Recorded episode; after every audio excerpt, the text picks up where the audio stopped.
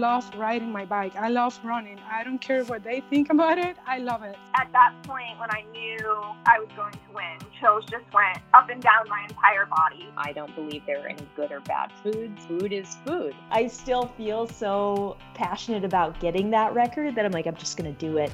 As an athlete, I was like, what's my story or what's your story? What can you learn from it? And what can you teach people?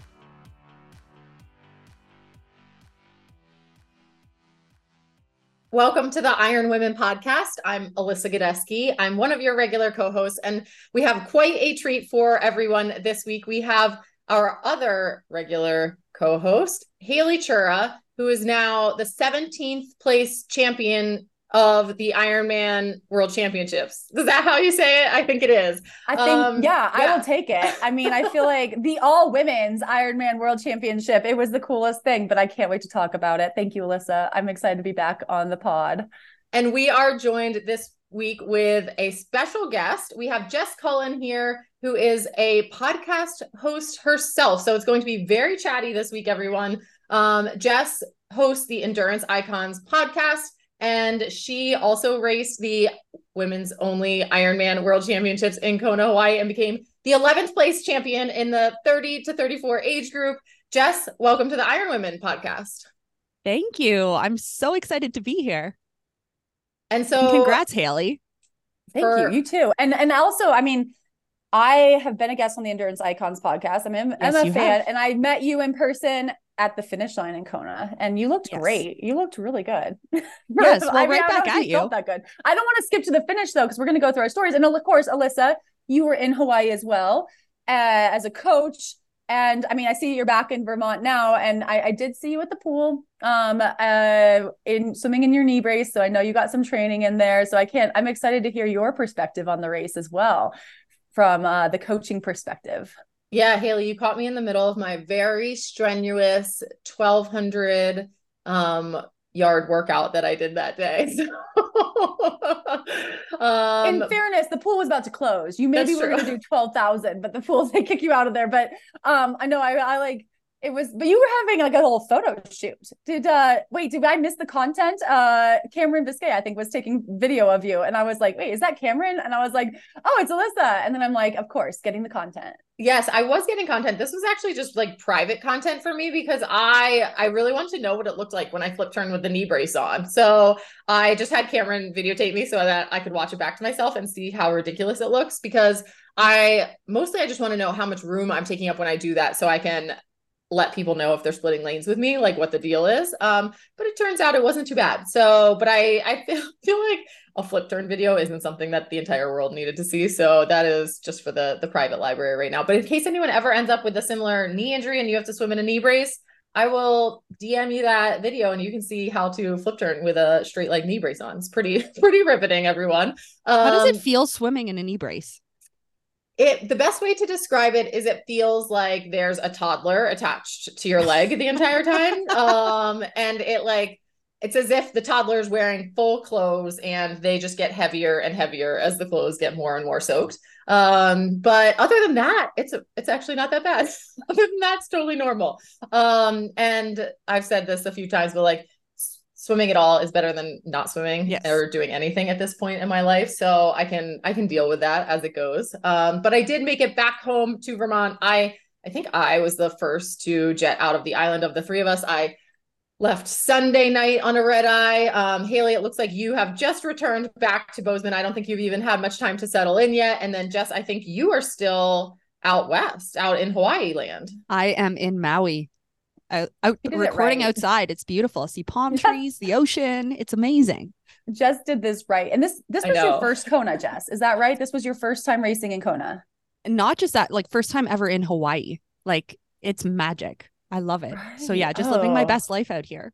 That's so good. Okay, I do want to ask Alyssa. We heard uh, since you have been to Hawaii several times, um, a lot of people are talking ahead of going into the race about the vibe with it being only women. What was your take on that? So I thought that it definitely felt different um being only women but i thought it was absolutely like a great thing. Um i just felt like there was a lot less like douchebaggery going on in general, like with people's actions, with like how people were treating one another, how people were treating the town, how like interactions just across the board, I felt like were really like just positive and good. Um, but still competitive. Like you could still tell that like people were there to race, right? It wasn't like we came in for like a yoga retreat and there were women everywhere. Like you could tell people were ready to get down to business. But I think overall, like it was, it felt like Barbie land. Like that was just the way I kept thinking in my head. And I was like, Alyssa, you have to come up with like a better way to describe it by the time, you know, you start talking about this. And I haven't because that is what it felt like. You know, it felt like this world that we had created that was like, good and fair and special and like and you know and it felt so much different than I think I've experienced in Kona before. I'm so glad you said that because I was dying to watch Barbie before the race because it, I I felt the exact same way. Like every time you looked, I was like, "This is this is the coolest thing in the entire world." So I don't think you should change that at all. Okay. Like it was Barbie Land, hundred percent. And Yeah. I'm so curious, like from a racing perspective, you know, I mean, we'll get into the race full on here shortly, but like off, you know, off the cuff here, Haley, like, was it different in the pro meeting having just the women's world championship? Like, how did that those like situations differ? It really wasn't. Like I was wondering that, like, would the pro meeting feel like empty? And it felt like there were just as many people. I mean, I know it was like half as many competitors, but it felt like it felt just as as as stressful. that part was just as stressful as usual. Uh, you know, and so uh, you know, there were still plenty of rules questions and um and you know just the heightened excitement uh that i think came with with with kona with racing at the world championship that was pretty normal. I noticed it the most like riding like you said like i just didn't have the men riding crazy by me um in training the pool was significantly different um significantly different than the past. And i did feel like the overall vibe on the island last year when i was there and i know that the it was a larger race um it uh I didn't feel I felt like very much imposing on the island like as a triathlete and I felt like is this a good thing for the locals? Like are there you know are, is this can the the island sustain this race? And last year I felt like no you know I I did. I was like this this we're not helping Hawaii at all. Like we are like a very much imposing and not necessarily in a positive way. And so um and i didn't feel that as much this year. I felt a little bit like people were very respectful and i think that was returned to us by the locals. Hopefully hopefully that was you know an actual sentiment. And i just it gave me hope that the race can continue in hawaii which is really really good. But um i mean i think that it felt just as competitive like you said. It was just as fierce of like you know just it wasn't like we were missing any of that. It was it was everyone showed up fit and ready to go and race their very best. Um and maybe maybe there's like a little bit extra appreciation knowing that there is no like next year in Kona. You know like this is your chance to race in Hawaii um for at least 2 years and so make the most of it. Yeah, I wondered if um, you know, having the spotlight on the women and their, you know, in the weeks leading up, there was just so much chatter. I do feel like there was like a responsibility. Some of the you know the women felt to be like all right we're going to make this race count. We're going to show them that like what it's going that it's worth the while right to give the opportunity. And i i mean the women delivered in a huge way across the board from the pro race to the age group race. I mean starting out of the gun with every single woman woman exiting the swim right? Like that was phenomenal to hear that no- news. And i think that it just goes to show like if you build it they will come right? Kind of mentality and women for sure stepping up. I also kind of laughed to myself because i did hear i'm not sure rumor or a confirmed truth but i heard that you know there's like town complaints that are registered every year with the triathletes in town and things like that. And i did hear that the complaints that were coming in were still from like males who are triathletes on the island and were like in Yeah. town for one reason or another and so I was like, man, wouldn't it be just Barbie land to the max if like they were like, you know what? We're just only gonna have the women's race from now on.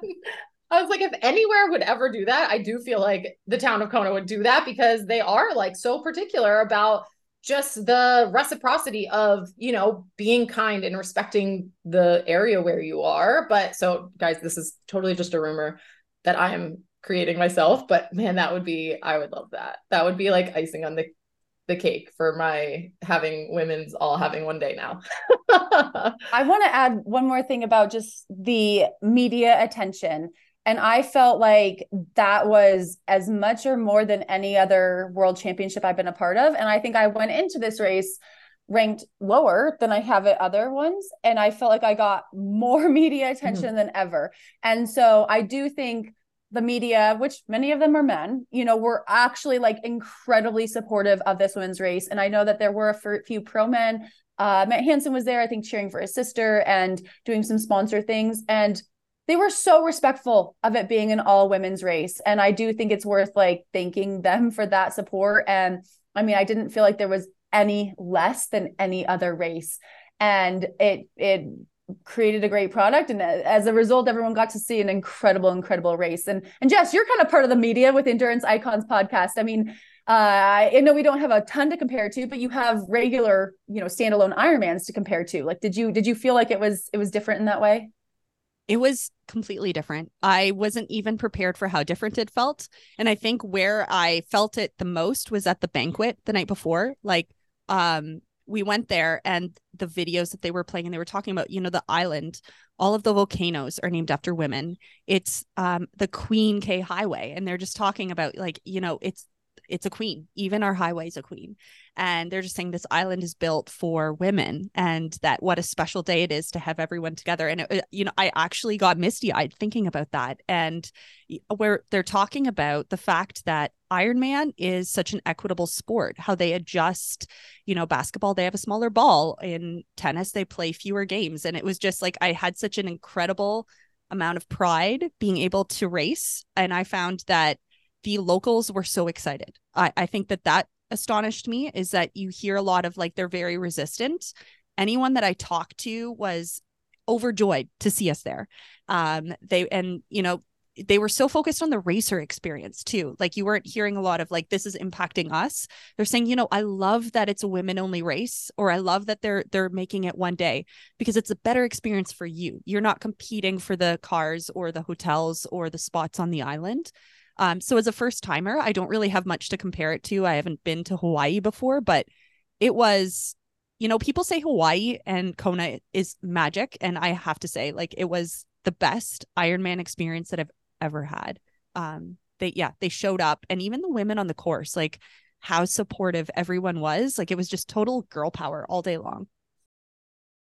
All right, are you both ready to talk about the race? Should we should we get to dig yes. into that? Okay. So um, I admit that from a coaching perspective, um, we actually had within our coaching system 19 women out there to keep track of, which was one pro and 18 age groupers. And because chaos. of the yeah, because of the it's not like a mass start anymore, it becomes pure chaos to try and keep track of everyone. So Haley is going to have to fill in a lot of the gaps in terms of what happened in the pro race. Um, only so much could be heard as we were like streaming the broadcast as I'm trying to get to Hawi and all of that stuff. So we'll start with the swim. Haley, you, I mean, knocked it out of the park, second out of the water to Lucy Charles Barclay. How did that feel? Like, yeah, how did so it feel? so good. I mean, so in 2013, I led the swim out of the water, and I also led, I guess, in 2022 early the uh, the St. George version. But this was a different one. Lucy was there, and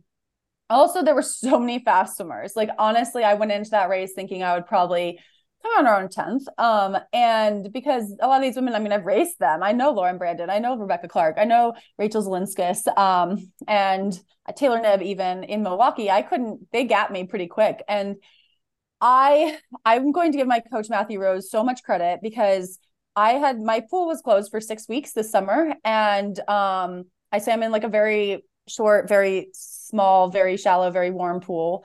Um, and we made it work and we drastically changed my swim training. And um, because I just, I can't do long threshold sets in that pool. Like I overheat too much and it, it just impacts my whole life too much. And so we, we drastically modified my swim training this for six weeks this summer.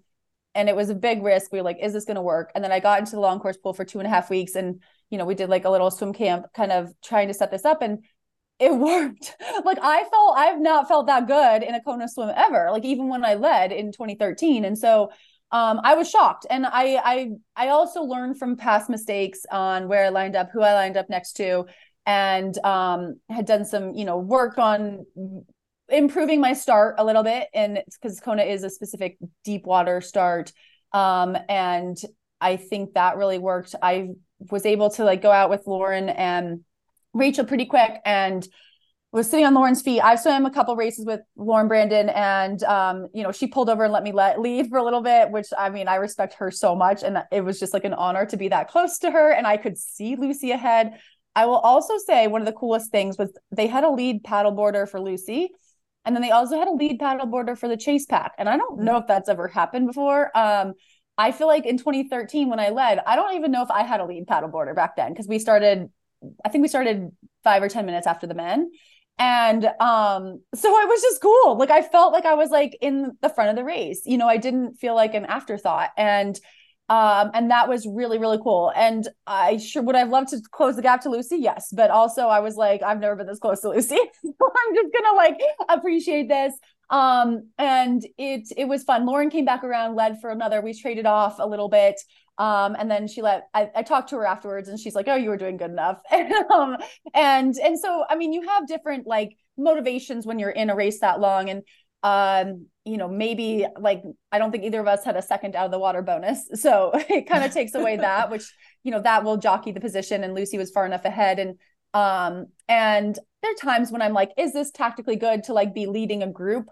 like this, but I happen to always end up leading a group. And last year I was leading a group that was four minutes back from Lucy. So to be leading a group that's only 90 seconds back, I'm like, this is good. And I I do most of my races like that. Like I'm toward the front. And so it's not like it's an additional stress on me, but I was mostly like having fun. Like I was like, this is fun being in the front of the race. And I never imagined this and I felt good. And I'm like, bike and run Haley can figure that next part out. well, and you must have been pretty fired up going into T1 because I think one of the first texts that Matt sent me was like, "Oh my god, Haley has the fastest transition like ever" or something. you had like I mean at least from I think the first like 20 or 30 women, you definitely had the first. I haven't checked it after that, but um you had a really fast transition. So, good job. I know we talk about transitions. I've been working on them. Nailed it. So that was really really exciting. Um Jess, I know that I feel like a lot of the age group women I talked to had said that they felt like the age group wave starts were very aggressive. So, and I have some theories for why this is. Um, but how did you did you would you say that as well? Is that what your thoughts were with the swim? Yes, absolutely. I, I think that that was one part of the race that surprised me. So I loved the opportunity. I came to the race a little bit um, or to Kona a little bit early. So I was in the water a lot, and that was huge in terms of getting comfortable with the water. Somehow felt less salty every time I swam in it. I just got used to it. So I like race morning, I rocked up and I'm like, this is going to be fine. I've got this totally comfortable. But then we're in the water and we all swim out. So, and we're, we're bobbing out there.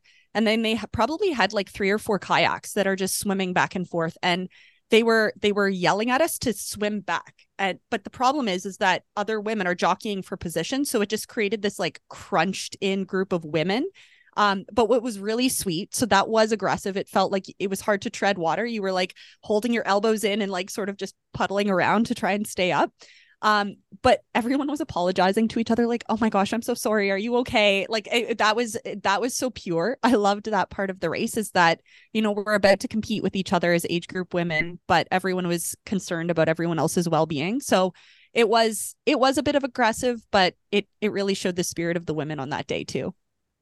Yeah, I wonder if so How many you- Ironmans have like switched from time trial starts to or switched from away from mass starts of any sort or wave starts to time trial starts. I'm wondering if women just aren't getting the experience uh, of yeah. like any and then you go to the world championships where there's a lot of women in your wave. It's essentially a mass start of sorts right? And so mm-hmm. i do think that probably like is probably a factor right? It's just it's obviously very different from a time trial start Totally. But actually, once we started swimming, it was fine. Like, I found that the swim itself, like just learning how to, you see feet in front of you, you either draft them or you move them to the side as you swim. Like, it wasn't, it wasn't, that part wasn't aggressive. Once we were going, people were, you just found either some feet or you found some clear water to be able to swim what you needed to swim.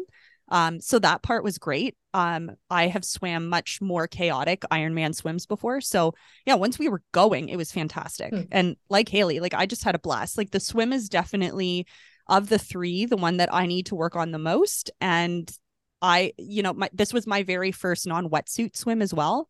And it was nothing to worry about. I adored it. The salt water makes you very buoyant, gives you great water positioning. And yeah, it was it was clearly marked. I loved how far out you go. Um, you know, there's some beautiful tropical fish that I try not to get distracted by, but um, no, it was it was such a great swim. I enjoyed it. Uh, what about I think the 30 to 34 age group? Like, did you start like you started like in the middle? Like it was like, you know, because of how the age group waves Yeah. happen, I think you were like to- really really in the middle of all the age groups. Um, uh, did you like that? Like were you swimming through people and also like as you started the bike, I mean, can you tell who's in your age group? You could because they had an approximate like number range, so you you wouldn't know for certain. But um, I mean, so for the swim part, you definitely did swim through some chunks of of women. Like you could definitely see, okay, I'm hitting that age group in front of me, and as you go, you'd see that. Um, but it wasn't it wasn't as bad as I had expected, and I think like that was sort of the theme of the entire day. Is you know, Kona is one of those races that it's so historic, it's so storied, and they people love to like tell their stories of, of Kona, and it's like wild swim, wild bike. So I came like ready for anything. And I think the best piece of advice I got was, you know, Kona is is, you know, an island. It's a beauty and a beast. You sort of just need to flow with whatever it throws you in that day. So that was very much the attitude I brought. So the swim ended up being so yes, I was swimming through women. Yes, it was busy, but I was expecting that. So it, it wasn't that bad. I had so much fun doing that. Um, and then when it started on the bike, like it was just I was careful going through town and you just I mean, as you pass people, you do get an advantage, right? Like it, it there is that passing advantage. So it was fine. Um, it was a little busy at the very start, but on the way back of the bike is when I really cleared up um for my age group where you were able to to not constantly be passing people. But it wasn't a bad experience in any way. And so, Haley, okay, we're on the bike now. You're riding in second.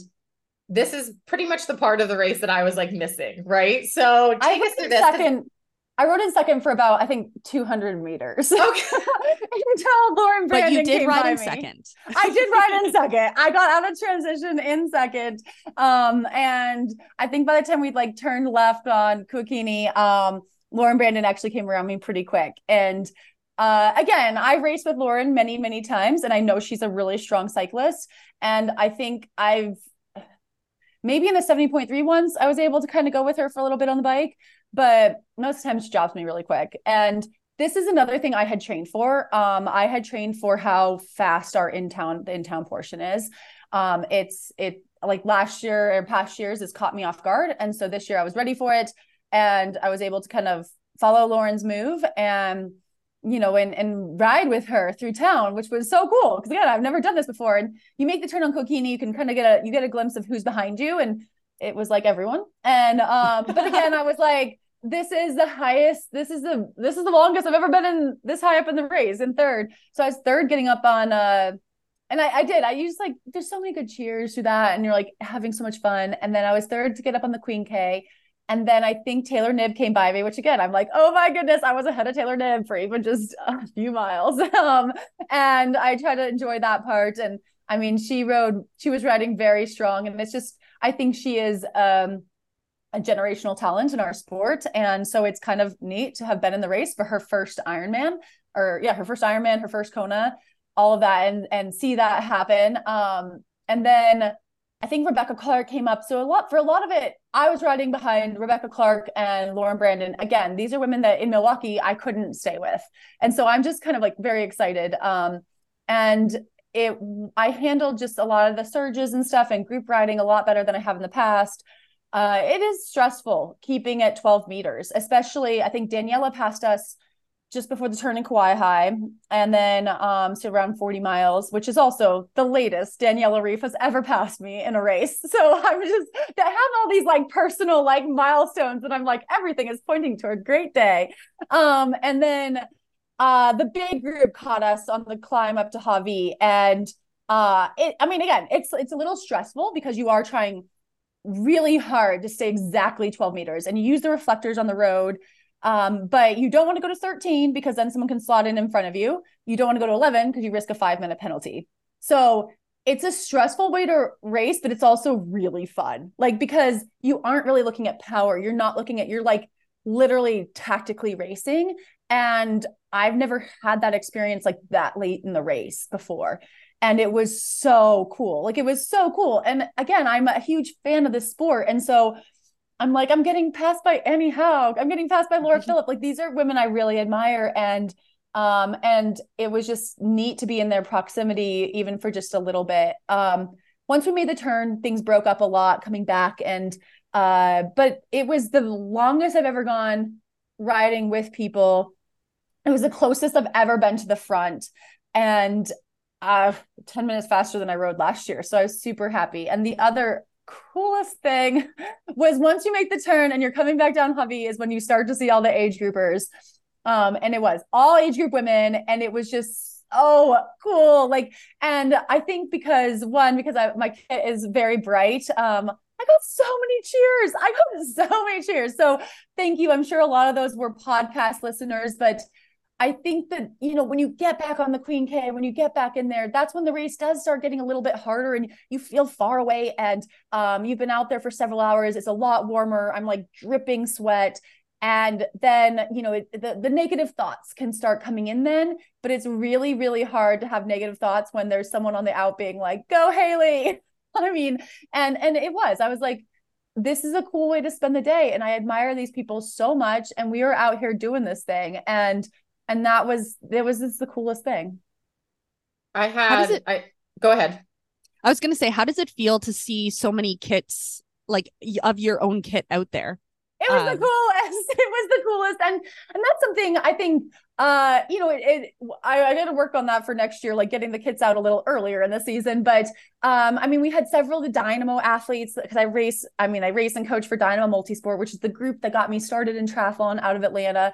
So a lot of the dynamo dynamo women wore the kit and um and it is i just it's wild. And a lot of my own athletes that i coach they were wearing the kit and it is so cool because it's just I, I first did this race as a 24 year old in 2009 and I didn't know anyone and all of a sudden like I am I'm toward the front of the race other people are dressed like me and I'm just like how did I get here? And I I do need to like bottle up and remember those feelings because I have plenty of days when I'm like, what am I doing with my life? If I had just stayed an auditor, you know, but then I think that um going to those races, I'm like, okay, yes, there are hard days, but like this is a cool way to spend your life and and i'm thankful so thankful to those women who you know who were wearing my kit who yelled at me and all that kind of thing because you are you help me with my my day-to-day life as well oh i love it and I had a couple observations from my time out in Kauai and the first was that it was really hot. so it was really hot. I swear I like got heat stroke out there sitting and waiting for people. It was like I I mean not really you guys, but like I was like on the verge of like you like I we need to get me back in some AC like sooner than later. Um and granted I've done no physical exercise that has warmed my body temperature really too much lately and I live in Vermont. So I was not ready for that, but it was a hot hot day and so like there you know, I we always go out to that spot to spectate and um there are some years when it's like whipping winds and you know whatever, but so there was not the whipping winds this year. It was windy but not whipping. And but it was noticeably hot and you could just see people's faces like coming out of that hellhole like climbing up to Hawi again where there's just no movement. And like I mean it was hot. It was very hot. So for all the women out there who managed that I have to definitely you know give credit where credit is due because I found it you know I think the bike was certainly a challenging day um for in that respect and then my other observation I had from watching was that the lack of men racing obviously for the pro race you know we didn't see there's always you know, when there are men in the race, be it pros or usually the top age groupers, right? Um, some of the slower women who swim um, can get, you know, essentially pulled up back into the race a lot of times because they are able to ride legally, right, with age group men that have caught them in the swim. And so, and that changes the race dynamics a ton, right? I mean, it just changes the race. And so, I, I felt like that was noticeably different that there were these huge huge gaps amongst the the women's pro field and I felt like it strung out a lot more than I feel like I've seen it in the past because of that right there was no one to really help those women kind of gain that traction back which I thought was was good to see and I think that also for the age group race like really changes things because no longer do the super swimmers right of the women's race have men that they're able to then bike and kind of get further away with, right? Um, and so I think it was interesting to get to see that because we did see a very strung out women's pro field, I felt like on the bike. And then um, you know, a lot of like loneliness. Like I was watching the top female age groupers and I was like, oh man, like some of them don't look prepared to be on their own, like solo time trialing this bike because it it's a different beast, right? When you don't have those people around you. So Jess, I'm curious what your take was, like how it felt different because it also was crowded. Like some of the age group racing, then I was like, whoa, like maybe this is like, you know, we got to practice our drafting rules here, people. But uh, so how did it go out there for you? Um, well, I, firstly, with the crowded, that was something that, you know, if I came up on a sort of a bunch of women that were riding together, I just really, you know, made myself known and passed on the left and and just kept going but i did see some packs i think i've seen it worse in some other races but it definitely was congested especially at the start um but i found that you know once we got on the climb to Hawi it was i mean i loved the climb. I love climbing that. This course was so well suited to what i love to ride. Um but i had mentioned earlier like what i was the whole day as my first time. I had never you know this felt like the same way that i felt before my first ironman like where you don't quite know what to expect. This is such a challenging course. You don't know what you're going to get in terms of the wind. You know it's going to be hot, which you need to adjust for. So the entire day, I was just so conscious of that. So this was one of the first races where, I mean, I was not paying attention to the timing of anything. It was a whole day of just listening to my body and really checking in with myself constantly, um, really staying on top of the nutrition and um, the salt. Um so yeah there was there was crowds in the beginning but just being really really mindful and careful. And um the climb was so much fun. Um haley i saw you there. Um and it, you know i have to say you were you were perked up by people cheering for you but it's just as motivating to see the female pros go by like it's such a charge of just seeing everyone crushing it and being able to feed off each other's energy um that part was so cool um and that downhill is just a blast like i don't know how you could do that without a big smile on your face like you just get to fly. And I think we got we were lucky and, to not have the crosswinds. Yes, yes, we, because we I did. Yes, uh, go ahead. Oh, I was just saying there have been a few years when I was like, oh my goodness, but it was it was it was it was very much a headwind tailwind kind of day, yes. which is kind of nice. Like I'll take a headwind over a crosswind any day because I'm okay with like adver- adversity over like fear. yes 100% with you because we did a we did a couple um practice climbs there and they're the one of our practice rides i'm like holy smokes if it's like this on race day i'm going to be like gripping my base bars like this is this is really really windy and there wasn't any of that um and the headwind i found wasn't too bad. I think that we were very fortunate to have awesome conditions but it did you know on the way back it just got super super hot to the point where like I really noticed it when we were passing the aid stations when I would feel myself sort of wilting out there um, and was really sort of working to keep that power up. All of a sudden I'd see an aid station and I just spray water all over me and then suddenly it was easy to be right back at that power and it was just a reminder of like the the factor that the heat plays in on it. But um no i found that the women were even though it was busy were super respectful and i found the way back after the climb it really strung out um, for the age groupers and that was you know obviously the back end of an ironman ride is the most challenging part of it but it was also super enjoyable because then you could you know pick out kits in the distance being like okay i'm going to catch them and now pass them and it was it was just super motivating and you were able to have a lot of speed um, which is motivating i think even when you're tired so I just had a blast on the bike. It was so great. Um, they were so supportive out there. Um, and it was great to have people cheering, even in some of the more desolate places. So feeding off of the people's energy was just, it was, it was just awesome. I have so many happy memories of that bike. Oh, you can hang on to those happy memories of the bike forever and ever. Cause when you start going back, you know, they get jumbled up sometimes. Yeah. with other memories. Um, I think I was expecting it to be so much harder, which is where there was like I, I finished. I'm like, okay, it could have been like to your point with the crosswinds, it could have been a much more difficult day. And I think, you know, if you go in with the expectation of that, it's like, you know, if it's it's easier, you just take it as a win and move on. it Yeah, also probably I speaks to your to word- fitness, though. Your fitness easy, and yeah. preparation. Yeah.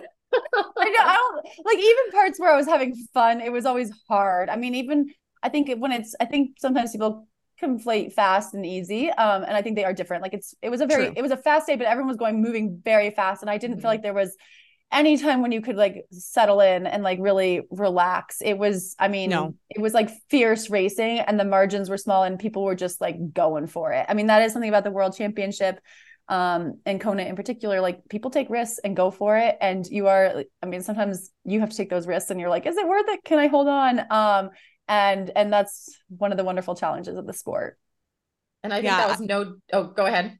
I was just gonna say in the back half of the the ride, I would say the last 20k were the most challenging part of the race for me. In terms of like I was just tired. I was really hot. I was ready to be off my bike. So much so we're at the end of the marathon when I saw those markers, I'm like, oh my gosh, I'm so glad I'm not on my bike right now. Which normally at the back half of a marathon, I would just be killing to be on my bike. So um I would say that was the most difficult part of the race for me was the was the back half of just okay, keep keep moving forward.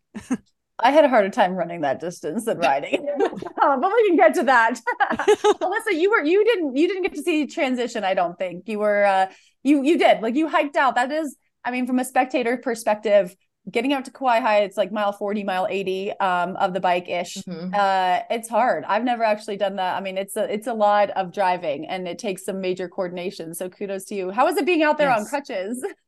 Um, it was it was challenging. It's probably like honestly, crutching up Palani was very difficult, I have to say. Um Holy and cow. like we were trying to, you know, like move at a pretty good pace and I was like sweating buckets. It was just really hot. It was it was challenging. Um, but Hawi wasn't too bad because once you kind of get out there, you're at least like stationary. But between all of the moving, like from the morning, then back and forth with Hawi, I did end up just like planting myself at Lava Java for the run spectating portion, um, which worked out really nicely because I knew I wasn't going to get out like to the mile one mile one mile six Yes, yes, which is like perfect because you get to see people when they're generally happy, um, and you know, just starting out, and um, you know, they come by there twice, so it actually was like a very good place to to start out. But um, you know, Haley, you mentioned food. that, uh, yeah, food, anything, water, everything, a charging station, everything very readily available. Um,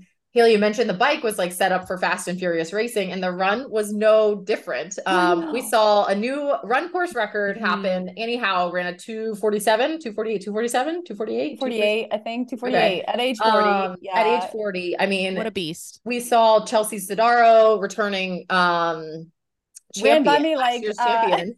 Came off the bike in 19th place, I think, and ran her way into sixth. I should like have it all pulled she up for myself. but- me. um so there was a i mean people were what do they say like bike for show and run for dough? Like people Yeah. were running for the dough man. And it was just like it was cool because you were like this is hawaii. This is where people blow up right? Like so who's it gonna be? Like what's gonna happen? Like you know and i think one everyone was just waiting for lucy. Like to be like is this you know you're it's 50 50 and ever in the spectators minds like she's gonna hold on or she's not going to right and so it made for a very exciting day with that sort of anticipation to see what was going to happen. There was a period of time when Anne Haug was looking like she was going to like catch Lucy in the like by the numbers on the tracker.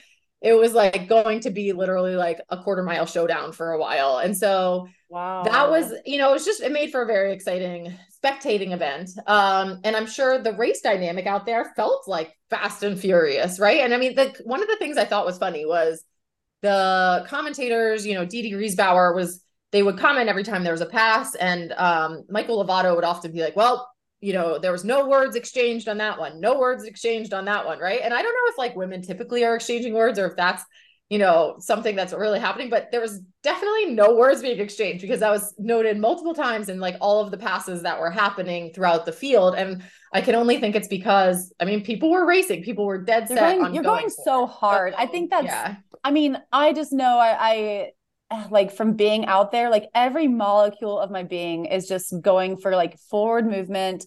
I mean, I'm definitely thinking things, um, you know, and being like, oh, you know, good job. But like, um, that's like all I could do. I think even some of my athletes, when I'd see them, it was so exciting, but it's like all I can maybe muster is like a thumbs up. Like talking is way too much work. And I think that that's it. Like when you're passing someone or you're getting past, like I think there's a lot of respect. Like, and I I felt it on on both occasions. Um, but I it's not a time for chatter. It's just it's different. Like you're very tired.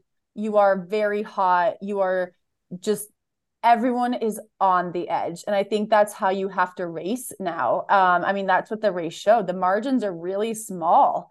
Um it's i've never like run down a lead so close to the front of the race and i was in like 13th 14th you know and it's just like wow like i'm further back but like i'm actually closer to the front. Like the density of all of us is just closer. And i had a whole string of people behind me.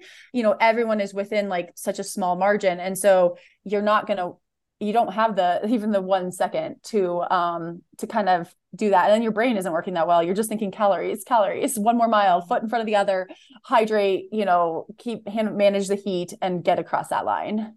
And you were one of not many pros were carrying a bottle, which I thought was interesting. You were carrying a bottle. Did you carry it the whole time? I did until like the last 5k when I was like really Okay. dying and I was like I got to change something and go for broke. Yeah. um and so I was like maybe if I lose, you know, 8 ounces, yeah. that's what I need, but um but I did. And that's I mean that again, I'm coming from Montana. I I know that I struggle a little bit with the heat and I also like uh, the, there were more aid stations this year, but they were there were not as many as like the past years. Like, and so there were some sections when we are going more than a mile, which actually I think a lot of those came out on the Queen K, which is the hardest part. Like we had a couple that were 1.4 miles away, which I did mentally prepare for that. And um, I just like I also like to put ice water in there and have that like ice water in my hand. Um, and that like helps me cool off. And so I, I mean, it's always one of those things like I, I encourage my athletes, like you can always throw it away if you don't like it, but I do like starting with that. And I just, I do a lot of runs at home with a, with things in my hands. I live in Montana. I don't have access to services out here when I do like a lot of my long runs, if I'm going not on the treadmill or not doing out and backs. And so I'm very comfortable with that. So it's kind of like being in the front of the swim. Like maybe that's not for everyone, but that's how I train. That's how I race. And it's the the other option is just me not being there. so um so I was I was happy with that decision. And I think you had a run PR for yourself there, right? On that I did. I ran at 314. So my run played out like I felt I like looking back, I've talked to my coach Matthew a little bit. Like maybe I went a little hot through town. Um, I came off the bike, no, not feeling good. No one feels good, but I I'm actually shocked by my T2 time because I felt like I just sat there for a while and like collected myself, but I think it was like two and a half minutes, which I'm like, what? I did all that in two and a half minutes. Go me. But um, but I think I I probably ran a little hot. You know, you start to see people and you've just been so desolate out out riding on the Queen K, and it's so fun to see people. Um, I will say it was a I think Chelsea came by me around like mile six and it was a little stressful because it it's just like, okay, I don't want to get in her way. And I've I know that she has a lot of attention on her. So you have a you start getting like a lot of like cameras and a lot of like people and all of the people who are riding, you know, in her proximity. And it's just like, ah, and I was like going through an aid station, she's right behind me. I'm like, am I in her way? Like it was just a little bit different. Um, uh, and there was no going with her. Like there's, you know, in a different world, I would love to have been running that fast, but she was running really fast. And I know she wasn't necessarily probably having her day um uh, on the swim and the bike, but I mean, she definitely pulled that out on the run, which shows what can be done. Mhm. Um, and then, you know, I faded a little bit. Like I didn't blow up, but I definitely faded in the energy lab, which is like typical, but I didn't, I didn't fade as bad as lag last year. So it's one of those things like that was one of my goals was to have my best last 10 miles ever in Kona, which I did. I also got passed by quite a few people. So it's like one of those things where I'm I'm happy with it. because I can't be unhappy with like a PR with the best Kona marathon, all of that. But there's like, oh, why couldn't I have hung on a little bit better? And I think the one nice thing is that I've had I had a few friends out there, my friend Betty, my friend Erin, um, who kind of saw it and can give me some perspective afterwards where it's like, no, you went to the well. Cause you know, you have these thoughts after where you're like, was I tough enough? You know, could I have done more? And I do think on that day, I made very few mistakes and that was the best I had for the day. And there, you know, do I think maybe I could potentially do better, like a little bit better? Maybe. Yeah, maybe I have it in me to do a little bit better, but I'm also going to sit here and be like, holy, you know, what? I went 901 in Kona, you know, finished 17th in the pro field. Like, that's so good. it's so crazy good. that a 901 now is 17th. Like that in itself is just like such a new standard of women's racing. It's unbelievable. It was crazy and it was cool again coming back on on the Queen K, which was a section I had a really hard time with last year and I had a hard time this year, but less of a hard time. Um, and but then you have so many people cheering for me on the way out, and that's where I'm like, there were no words shared on my part, but um, but I was like feeling it. I was feeling the love, and I was feeling so much admiration for every woman in that field. You know, the other pros, the age groupers, every age group, because I was like, wow, this is so hard, but wow, we are two thousand of us doing it, and um and that was like how i was feeling. And and even in the down moments it was just like okay you're doing this. And i kept telling myself i'm like you're doing the best you've ever done here. And and i mean to find out i went 901 i was like dang but i was proud of that. So um so yeah. So and oh coming across the line i i have to like first of all i was i mean i was hurting. I was hurting those last miles like probably even more than i've hurt in the past. And um, and then it was like, I was like, do I have the energy to throw out any high fives? And, but then they started playing Taylor Swift Antihero. And I was like, oh, and so I had my faculties enough, and then I threw out a couple high fives. And then Joanne Murphy, who was calling us across the line, of course, you know, Mike Riley retired after last year, and so Joanne's there. And to hear Joanne, you know, call me across the line, I got across, you know, tears are flowing, and then she was like, crowd, give it up for her. And the roar was like insane. I mean, so Joanne had this command of the audience. There were so many spectators there, so many people watching 17th place come across the line. And it was so loud. And I was like, I have never had a finish like that where, like, I mean, kudos to Joanne for just being an incredible announcer and to the crowd for everyone who was out there you know, cheering and who made me feel so special. Like I felt so special in that moment. And then Natasha Badman was right there and she was like, Haley, good job. And I'm like, Natasha Badman knows who I am. So I had, it was like a very cool finish line experience. Oh, that is super, super fun. Um, I, and I did notice too, I felt like because there weren't there wasn't a race coming in two more days right? Like people were there for the women. They were out cheering. The crowd seemed to be better than i mean i wasn't there last year but people said that for sure like there was you know some issues with the crowds because some of the men had come to race themselves and like didn't want to be out there all day right? Which is understandable but it certainly diminishes the crowds and you know having the women on the Thursday versus Saturday race I think like having it on the weekend obviously would help right? So it's so cool to hear that it really was everything we wanted it to be on that on a drive there, and I was there last Saturday for the men's race and I watched the top 10 come across the line. I was at the fish hopper, um, having some, actually wasn't having an adult beverage. I should have been, but um, should have been. I was having some like creme brulee, but um, I don't remember it being that exciting for 17th place. so I, I, it was just, I mean, people showed up for the women and it made us feel awesome. awesome. But yeah. And just what was, so this was your first time in Hawaii, t- first time racing the Ironman World Championships run course. Everyone hears so much about it. Elite He's drive, a great runner. Okay, yeah. And so, what did you, you know, you just came off the bike, like feeling like this is a pretty good day. So, what was it like on the run for you? Well, I felt amazing coming off the bike because it was like my best ever bike split in an Ironman, which, like, again, holy smokes, not expecting at Kona. But then I did a dismount and the side of my left foot was totally cramped when I put my foot down. And mm-hmm. I was like limping through transition. I'm like, I don't know if I'm going to be able to run. Um, but I grabbed everything and I, I had a longer transition than I wanted. Like, I think it was four something, but this uh, like and just moment for the volunteers of this course i've never ever had um the volunteer experience like this one like they were just they were even higher of, out of 10 out of 10 if that's possible. This woman gives me a foot massage in oh. transition. Like she's like i got you and she's like i'm like getting all my run stuff on and this like amazing volunteer with like medical background is like just trying to stretch out my foot for me. So like that was just like that's how over and above these volunteers are. So i'm like okay hopefully i can run. I start like sort of limp jogging out, trying to loosen it up, and like started taking like a salt tablet um, and just hoping that the run would loosen it up. Thankfully, it did. It took 10K though. So the first 10K of my run were agony, but it was just like, and that was where the runs kept feeling better and better because nothing that the first 10k felt the worst but leading into this race um i've this year i've dealt with some like very unusual arrhythmia um, and it seems to be brought on with really hot conditions. And when it happens, I actually like my day is over. I need to just walk it in. So I've been working very carefully with my uh, a really incredible sports doctor who's been trying to guide me through like different calibrations. But we really mm-hmm. felt like this was a prime condition for it to act up. Um, and then I'm I'm balancing that out with a story that last year one of our really good friends was racing and he was he had just come down um, and was a, less than a mile from the finish line.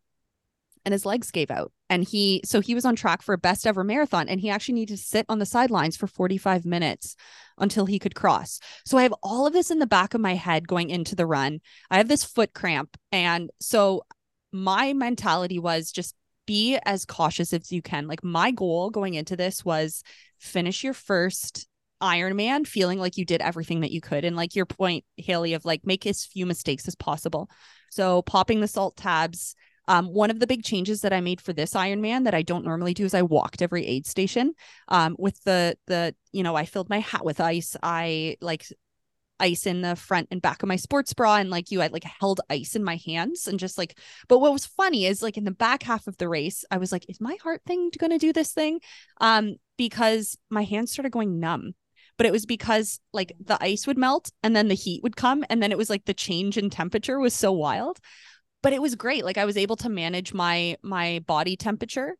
And i think because i i was so nervous i kept um the first 10k my foot thing i didn't go out too quickly. Um and i was able to draw on like people in town like they're spraying you with a hose and like everyone is just so stoked about this race. Um so lots of feeding off that energy um, once you're on the highway, it is a long, lonely stretch, but I just found that you can also just start ticking off the miles there. Um, the energy lab was it was interesting to be able to see like where you are, approximately in the race. So I had been, you know, slow and steady, you know, um, picking people off and, you know, starting to feel increasingly good as my foot sort of warmed up. And then the energy lab I found was they they're really good with aid stations. So I found that you know just when I started getting hot again, there was another aid station, so that was great. And then you get the boost of all the the people cheering. There's like little kids that are throwing water on you, um, and it was so motivating seeing all of the incredible pro women go by. Like as a fan of the sport too, just to see the sheer power and force. Like they were out for blood and i loved that. Like the look in all of your eyes as you're like killing it to the finish line. Um so feeding off of that was really great. Um and then in the back half um it definitely started getting harder but you know you started smelling that finish line and that final 5k i it's indescribable. Like just the support from the crowds the people who are cheering um this is a really really special race. Um and it just felt so great right? It was about a kilometer to the finish line and women were talking to each other on course. This woman turned to me and she's like listen it's only three laps around a track. Let's go. And like was trying to and so it was just like the support that you got all day long. Um it was magical. And to cross that finish line was one of the most special finish lines i've had. So um yeah it was and I, I was very fortunate i didn't fade i kept waiting for that other shoe to drop but i think because i was so like I just checked every box I could. My coach did a really good job of setting me up in terms of preparing and setting out that plan and just following it. Um, I ended up I ended up with what I wanted, which was uh, the, a sub th- 330 run. So yeah, yeah it was 10 it hours, 10 hours. You and I were like, oh, we're right on that. Like, Cus, how do you feel about your 10 hour finish time and 11th place in your age group? well, you know what? Like you, there's I will never complain. I gave it all I had that day. All all that I like it was the most appropriate race that I could have done. Um, in retrospect, I'm like, oh, I feel like I could have gone harder on the run, but I didn't. And I got across the line in one piece. So maybe if I would have pushed harder, I wouldn't have been able to do what I did. So I feel super proud of my effort. It was a, a day that I truly enjoyed from start to finish. I feel now that I'm like I'm going to come back and I I know how to do it differently. Um and I I did have a quiet goal in the back of my mind like I would really wanted to break the top 10. Like that was like my like top goal. Um but I was 90 seconds off and as I was rounding a corner and um, heading to the finish line, I heard them say, Oh, likely the last woman to break 10 hours. And that was the first time that I even knew what approximate time I was running. Um, so I had this moment where I'm like, oh, that's sort of disappointing that I don't do that. But holy smokes, I just did 10 hours at the Ironman World Championship. So um, you know, I think as competitive women, we're always going to look at, you know, where where we can improve and and what we might have done differently. But I I think it's so important to celebrate and be super proud of the efforts that we did do. And that's how I'm feeling is just like very, very excited and proud of all the things that I did do right. Um, and and I walked away feeling like I had such a great race. So yeah, loved it. And now Alyssa, I think how, how did your Oh. athletes do, Alyssa? Did you get good good finishes there? Yeah, I mean, I think I've talked about it before on the podcast where like the day after Kona is kind of like I feel like it's so common to have everyone feel like they didn't have good days there, right? Because it is really hard, it's really hot, it catches people like by surprise a lot of times and um, you know, with with 19 women for everyone, I was coaching 3 of them. Like I, we just kind of thought it would be similar, right? Like we'd be having to pick up some pieces the next day and then it was again the magic of the women's only world championship was amazing because it bled over into this and i mean we had i had three people all were kona rookies and they had super super solid days. Um i mean everyone was like really happy just kind of you know check the boxes of their goals and expectations and things. And i think you know left people with uh i'm hungry for more type of attitude but not like oh i you know regret not doing this or i, I wish i could have you know done something different. I think it was an exceptional day like because of that. And again i think i do wonder it made me wonder how much the having age group men and women you know i've obviously having raced pro after 2014 on like i was very focused on how the men interfering with the pro women's race and how that dynamic unfolds and like you know very kind of hyper focused on trying to push for fair racing in the women's pro field.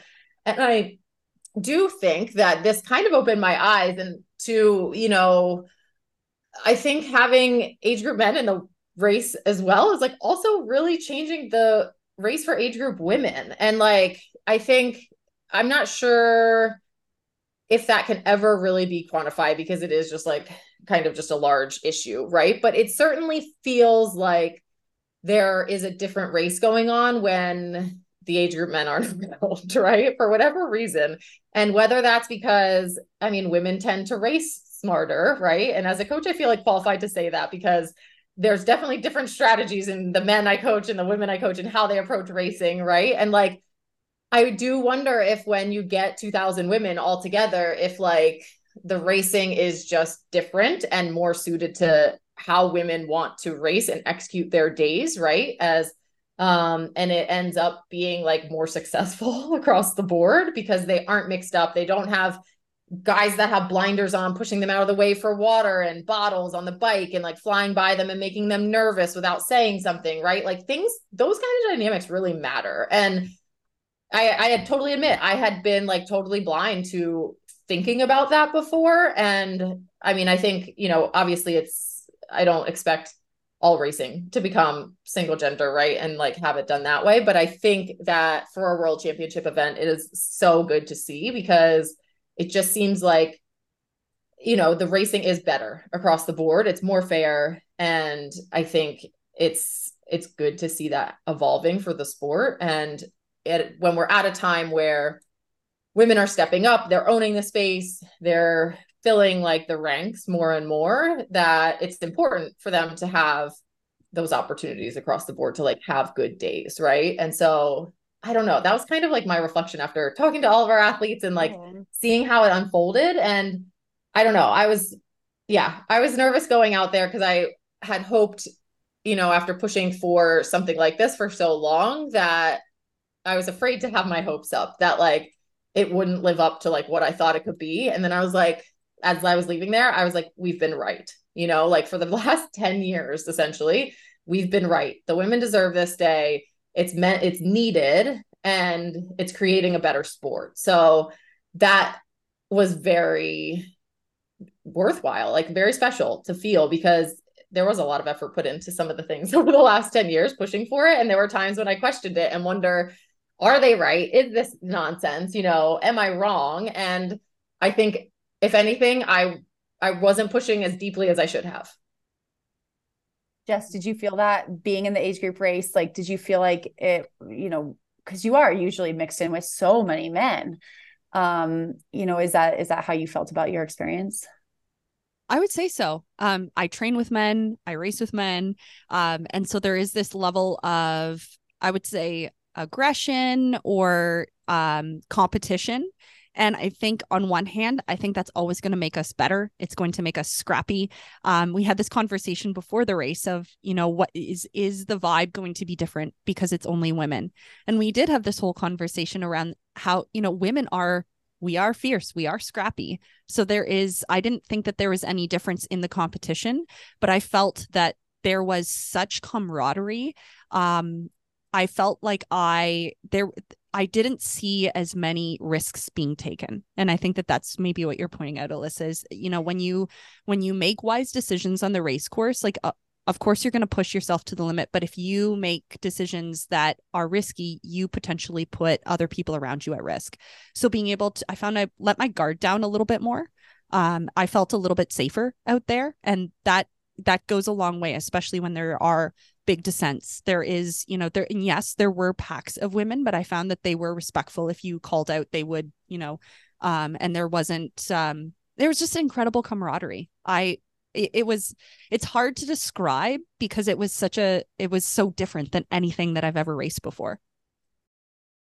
Yeah. And Jess, I know I'm like putting on the spot here because when we talked, um, I think we talked about the decision to like go pro and and I I know it's only been like 4 days since the race and all that but um but since you are a top amateur athlete and a lot of our listeners are are amateur athletes and who maybe are thinking about going pro and and the pros and cons of that and I don't expect you to have a decision but I'd love if you could share some of that that thought process that with our audience on on your own situation yeah, absolutely. So it's something where last year, after I won Ironman Canada, my coach um looked at me. who's your husband, right? Who's Mark? also I was gonna say who's also my co-host. husband. and your co-host. I mean, And we, my can give him a, we co-host. can give him a shout out. yeah, shout out to Mark Cullen, the glue that keeps all of this together.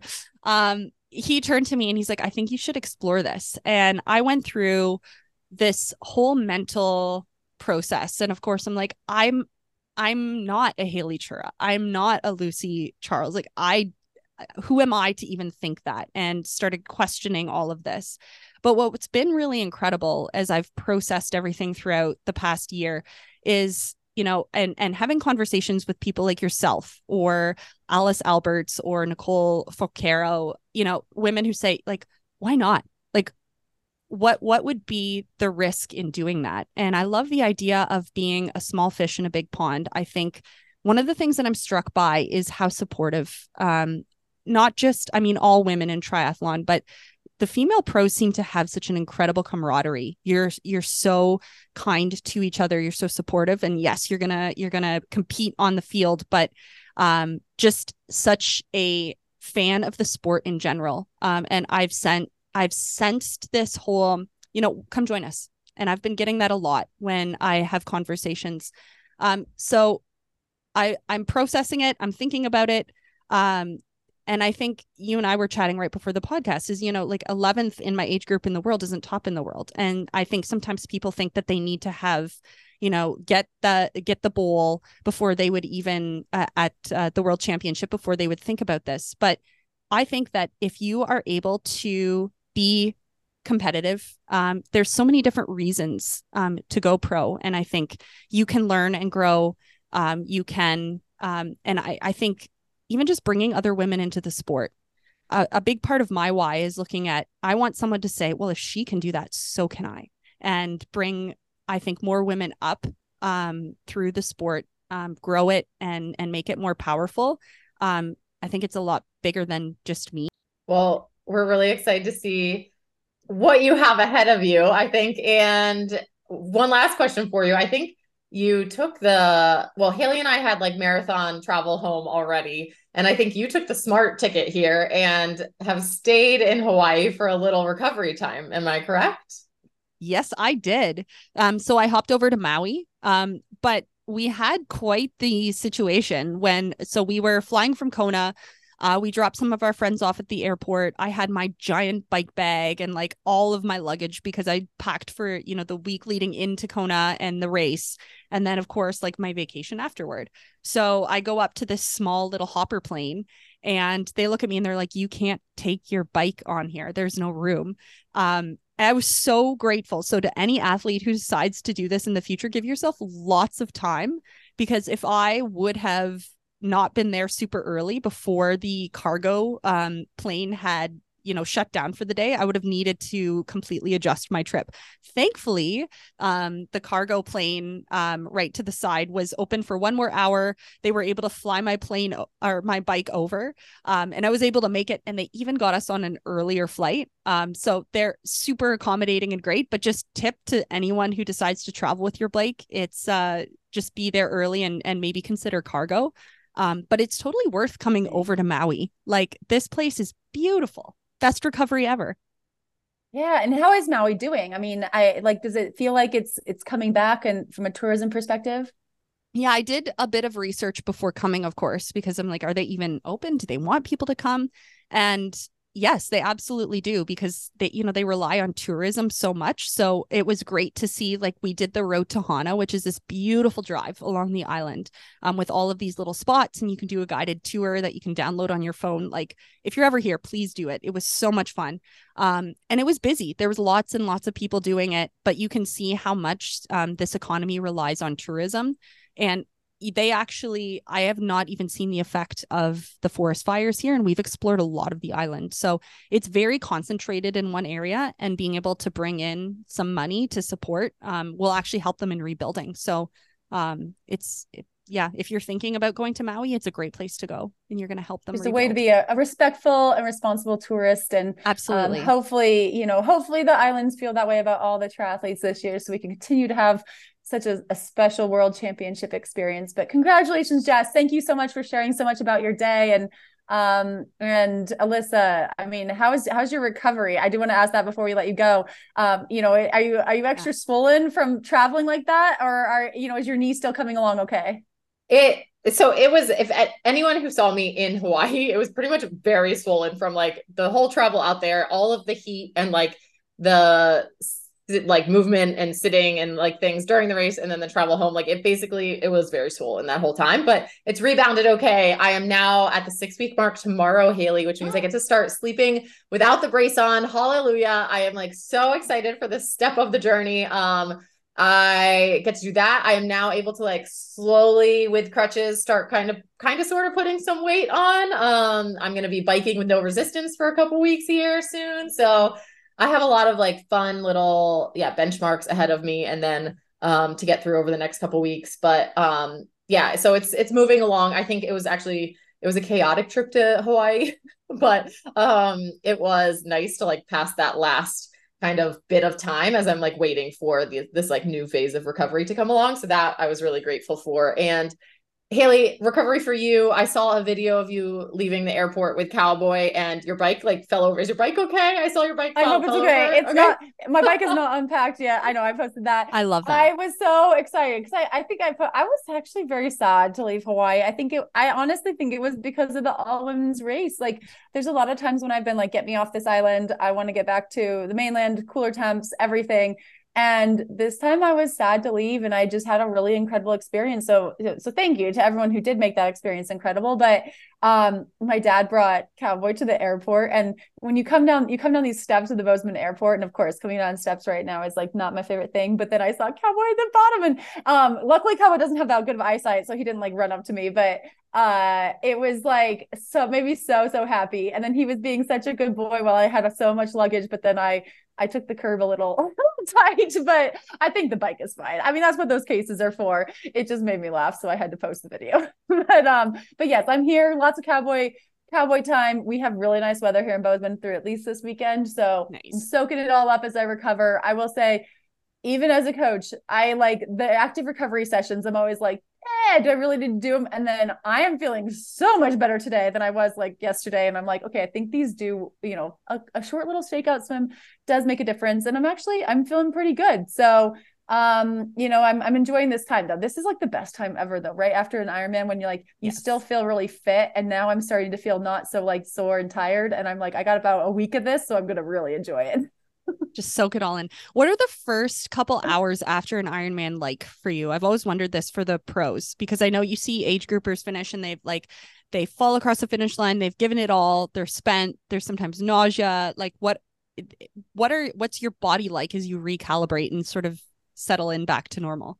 Well, in Coeur d'Alene, I think I like sobbed through my finish line interview and then I laid on the pavement. My friend Erin was there and she like took a picture of me. I just had to like lay in the fetal position on the sidewalk for a while. And then I like called people. This time I actually was in a little bit better. I saw like actually the feisty women, Sarah Gross and Kelly O'Mara, and I was like, interview me. I was like, so I don't know if that will, they were like trying to get like Lucy Charles, and I'm like, do me. But um, so I probably, but I think um, I mean, I like to do a little like out of it interview. Um, and then I just like hung out. I was I I luckily had, you know, my friends Aaron and Ethan were there and Aaron had my phone so I could track my athletes and I did not get myself back out on the course. I mean, I appreciate them but I was like, "Oh gosh." But I just hung out by the finish line um so I could welcome most of them through the finish line, which was really good and getting some food. Food always helps. It's like the last thing you want to do. I think they had some quesadillas in the pro lounge and that was like that was exactly what I needed. Um some fluids, that kind of thing and just hanging out. And then kind of just like celebrating with everyone. I think um there's that's it's it's a good feeling, but I was thankful I didn't end up in the med tent. I do think some of the pros did and that's always one of my goals to not end up there cuz then you miss all the fun stuff. 100%. But yeah, celebrating all week though, don't worry. um maybe two weeks. This one was a big one. But alyssa thank you so much for for guiding this wonderful conversation and for the cheers on course there. And uh, you know i'm excited for you to get your your brace off and and we can track your recovery in the coming weeks. And jess congratulations again. First kona i'm sure not your last. And hopefully we get to meet up in person again on a race course in in the somewhat distant future i need a little bit of time you might be ready to get back out there but i'm gonna let this one enjoy I'm enjoying some time off. Absolutely. Enjoying the sun, some waves, some sand. But yes, back to racing next year. Yeah, awesome. And thank you to all of our listeners. It was so incredible to meet some of you in Hawaii. I think that was the coolest thing. And congrats to the Feisty crew who handled a lot of the media there. I think they did a really good job and I had so much good feedback from that. So um it's it's been very, very cool. And Alyssa, yeah, your 50 women to Kona, like all that those efforts back in 2015, 2016. I mean, holy cow, what what what has happened is amazing. And and um, you know, it's it's just the start. Thanks so much, Haley. Recover well, ladies. You've been listening to the Iron Women podcast hosted by Haley Chura and Alyssa Godesky. Iron Women is a production of Feisty Media and is edited by Lydia Russell and produced by Ella Natishan. Head to livefeisty.com to find more podcasts, stories, and fresh perspectives. Thanks for listening.